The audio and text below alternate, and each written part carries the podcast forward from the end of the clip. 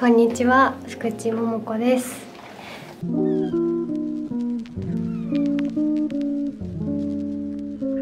好，大家好，欢迎来到 SMB 慢聊录音室。那今天是 Ben 的日剧笔记的第三集哦。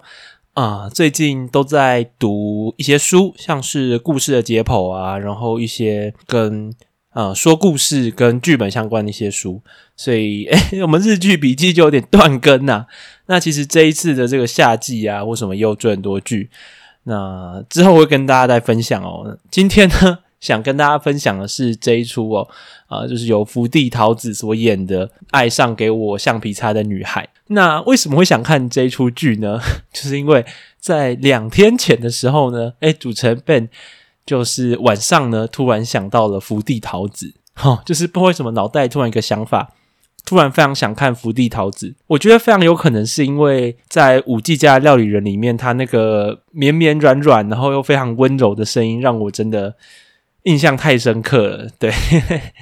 那如果你要很简单的去评论的话，就是这一出剧真的是一个很轻松的小品，然后一集差不多二十几分钟，播十集。那虽然说故事上面有很多问题，但我认为。呃，保持一个很轻松愉快的心情去看是还 OK 的。虽然说在男女主角关系的描写上面，我认为是这一出剧最大的问题啦。但如果你像我一样很想看福地桃子可爱的笑容，然后温柔的声音的话，那也是蛮值得的。那在发表我对这个福地桃子这个一连串这个晕船宣言之前呢，会有先一段我认为这出剧的一些问题呀。因为虽然说是晕船福地桃子，所以才看的，但还是有蛮多地方可以跟大家分享的。那首先，我先跟大家讲一个呃预告，就是说我没有看过小说，所以它改编的问题，或是它在电视剧上呈现的问题，有可能在小说是没有的，有可能只是单纯呃因为集数的问题，因为时间的问题。对，好，那我们首先先针对这个戏剧结构的问题来讲好了，就是我认为很大的问题就出在。男女主角之间的感情哦，那通常这种爱情剧呢，会会在初恋，就是跟这个一开始小时候喜爱或是有交往过女生分别之后，会有个现任伴侣。那本剧对于男主角又处理这个问题，那不出所料的，男主角就跟我们这个武田玲奈饰演的这个女朋友分手了。那这背后呢，也许有一个非常王道的一个初恋真爱最大的价值，但我认为这边真有点薄弱啊。虽然说。对于以男主角的视角来说，国中的橡皮擦事件，然后高中脚踏车载他，火车告白，冲锋约会，这个整个事件，也许在男主角心中，他是一个可以支撑他的这个理由吧。不管是我们的视角，还是我们知道男主角的视角，他完全不知道女主角的想法哦。那用常理的思考，就是当朋友的可能性很大，就像是后面的剧情所展示的，女主角有可能只把他当一个很好的朋友而已。呃，但是我们男主角呢，因为这个可能的这个真爱最大的价值呢，在不确定女主角想法，而且跟我们的女主角这个傻头米互动也不多的情况下，就决定跟我们的武田林奈分手。这边让我其实有点错愕啊，对啊。那这边其实让我有点错愕的同时，我反向思考了。那这边其实是展现这个男主角内心这个价值冲突啊，就是什么现任啊，跟过去啊，哦，内自己内心真正的喜爱啊之类的。那当我们去思考这个这出剧给我们呈现的画面，也许我们可以感受到一件事情，就是一美爱福田优，就是也就是说，这个啊、呃、武田玲奈饰演的角色爱我们的男主角多一点。那为什么呢？你可以看到像是。从一开始，这个一美主动碰这个男主角的手，到两人接吻，然后两人日常中的互动，其实福田优这个角色是偏被动的。那也许啊，也许我们可以说，在这段感情当中，一美爱福田优多一点。那 maybe 可以用来讲说，男主角决定分手相对合理，或是能够让我们能够接受一点呢、啊？但说实话呢，我认为这一切的问题都源自于我们对于女主角的资讯太少。我觉得更准确来说是女主角的想法跟意向哦。那这整部剧直到第八集才向我们展示女主角对男主角的想法。也就是说，呃，在那个合体旁边呢，诶，女主角跟男主角说：“诶，我们我对你的想法只是朋友。那我现在是刚刚跟男男朋友分手，我自己也不在那个状态之内。那在这之前呢，我们所有看到男女主角互动。”虽然我们的福地桃子再怎么可爱，与男主角互动再怎么多，那但是他都从头到尾对于男主角的想法的表现基本上都没有出现，或者说很很模糊。那这个就造就之后这个九十集两个人重逢相遇之后，两个人之间的关系呀、啊、缺乏深度，然后缺乏缺乏内涵，所以我们在这边就是故事推进的部分就。不太好，因为你花了很多时间在处理男主角在大学时间，然后在中间，呃，两人第二次左右的这个相遇，但是两个人内心当中的想法，两个人比较内心相面方面的互动，我认为都都比较少，所以让会会让人觉得说，嗯，不太能够理解啊啊！但是其实啊、呃，如果你仔细去思考哦，关于女女主角这边有一个脑洞了，她虽然在第八集跟跟男主角说，呃。一直以来都当朋友，但是呢，在车站长椅上的那一场戏，他其实有一种用一种暗示的方式去表示说，他那个时候女主角可能对男主角是有意思的。那场戏其实很特别哦。他问男主角说：“有喜欢的人吗？”然后男主角就回说。为什么这样问？这个时候有一个很很细节的演技，就是说，呃，福一桃子他就想了一下，然后又眨了眨眼，看了一下上面，然后才慢慢的脱口而出说：“因为还挺在意你的。”然后当男主角嘿的惊讶的一声之后，女主角又讲了回他说是优里他，所以这边其实还蛮有趣的嘛，就是说照一个正常的互动来讲。的话，那一刻的犹豫跟那一刻的表达断句，其实非常奇怪的。所以，也许我们的这个福地桃子演这个萨托米这个角色，他也是那个时候是对男主角有意思，或者是对男主角至少有一些想法，有一些凌驾于朋友之类的想法吗？有可能吧，因为我们实在是线索太少了。对，那也许我认为这一段的剧情是一个我们可以去脑洞的地方啦。那第二个的证据或理由的话，其实是。当男主角跟女主角在车呃捷运吗，或是那个车火车上面相遇的时候，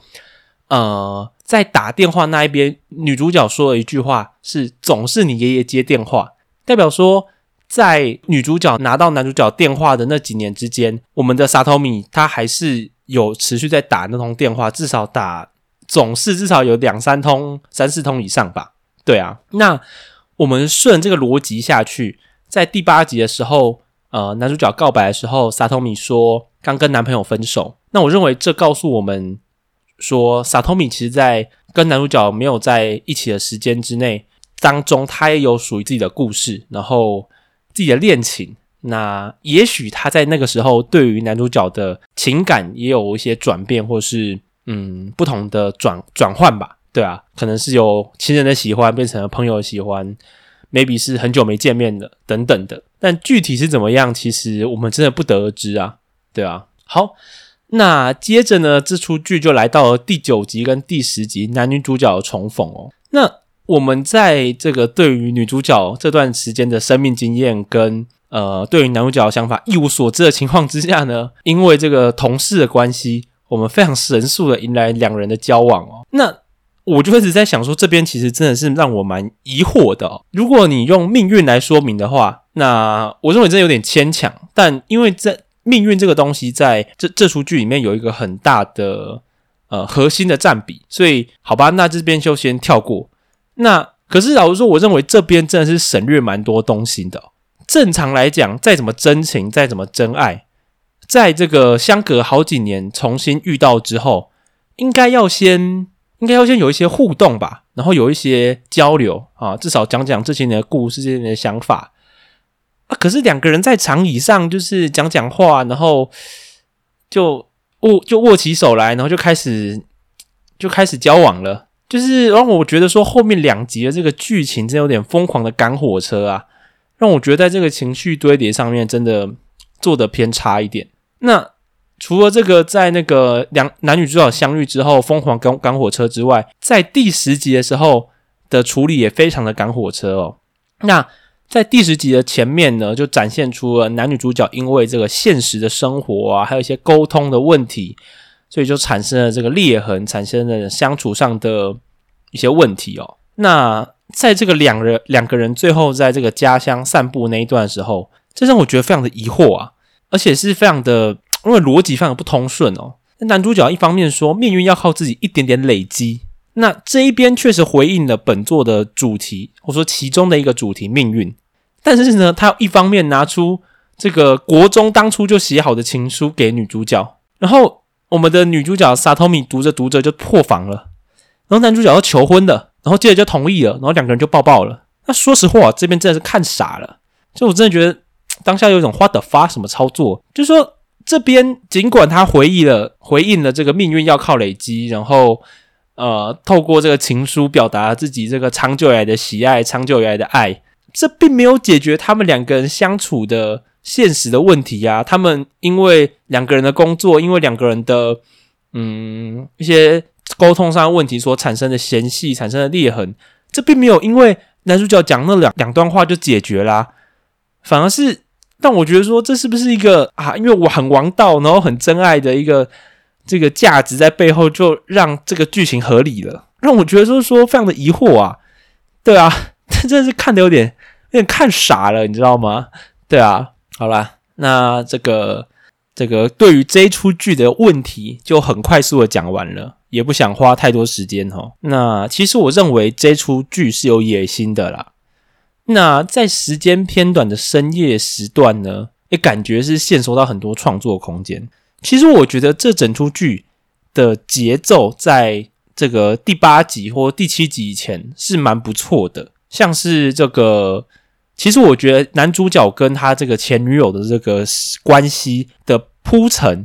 其实我认为是某种程度是比男女主角相遇之后，也就是这个男主角福田优跟萨托米相遇之后的某一些互动，是在更有层次，然后更能够说服我们的。对，那如果说我们如果说后面这个八九十集的这个节奏能够延伸到十二集、十五集，然后慢慢的给。男女主角之间的感情，然后之间的相遇，更多的互动，更多的讨论的话，那我认为这整个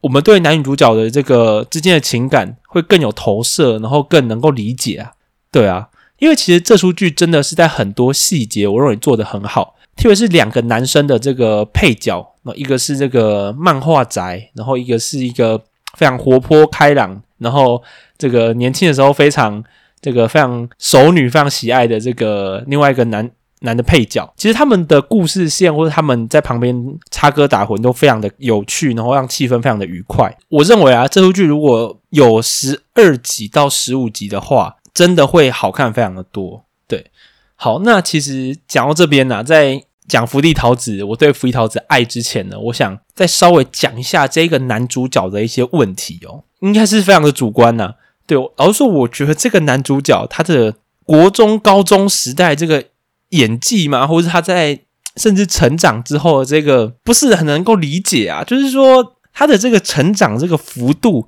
跟他的这个表现，真的是有一点，有一点太太畏畏缩缩了。就是，呃，他的成长之慢，以及他那种畏缩那种那种表现，让我觉得有一点不符合常理。而且他那种讲话的方式啊，这让我觉得。听得非常的烦躁，对，会有一些非常就是扭捏那种断句，对，让我觉得真的是看起来不太舒服啊，对。可是如果你是这个呃浪花浪花男子的粉丝的话，你可能会觉得我这边非常的讲得非常不好，或是你非常不认同。但是就是我在看这部剧前段的时候，一个非常奇妙的感觉吗？有可能是因为男主角在。这出剧里面的人设或是原作就是这样子，对，他有可能现实不是这样，或他在其他的演技不是这样子。那整个口语的表达跟他那种讲话的感觉，让我觉得，诶，到底是他演技的问题呢，还是这个剧本设定的问题哦？好，那讲完了本剧的一些问题哦，就来到我对福地桃子的一些表白时间呢、那其实我是从这个舞伎家的料理人认识他的哦。那最近呢，就是突然想起了他。然后他这个在前面也讲过，这个温柔软绵的这个声音啊，这让我印象很深刻。就他的声音让我觉得一种幸福感油然而生，然后一股暖流流进心中的那种感觉啊，不知道各位有没有有没有体会那种感觉？那回到这一出剧啦，那他在第一集的时候是穿这个青春的这个制服啊，那根本就是回到国中。如果各位知道他的年年纪的话，他已经二十五岁了。对，但是他穿上那个制服也是毫无违和感，然后非常青春的这个笑容，非常很也很清纯，非常的好看呢、啊。就它不是那种很很直白，然后很直观，然后像那种当初五 G 家那种出口下戏那种一看就是炸出来的好看，但是它是那种非常含蓄，然后非常天然呐、啊，用天然、自然、天然来形容最好的那种好看。对啊，那在日常这种服装啊，不管是简单的洋装啊，还是 T 恤，我认为搭配他这个一百五十三公分的身高，这让我觉得有一种。呃，有点父权啊，那种保护欲，或是那种想要抱抱他、想要牵起他的手那种欲望，就会整个冒出来。但有可能是我自己太晕了。对，那总之就是常规操作，把福利桃子演的广告啊，跟 YouTube 的影片看了一轮，直接化身这个纯爱战士啊，开始幻想跟我们的桃子姐姐，诶，对我来说是姐姐的这个交往画面。但总之呢，单纯就是主持人被晕得不轻啊。对啊，那其实福利桃子还要演很多其他的剧啊，那之后也会想看一下哦。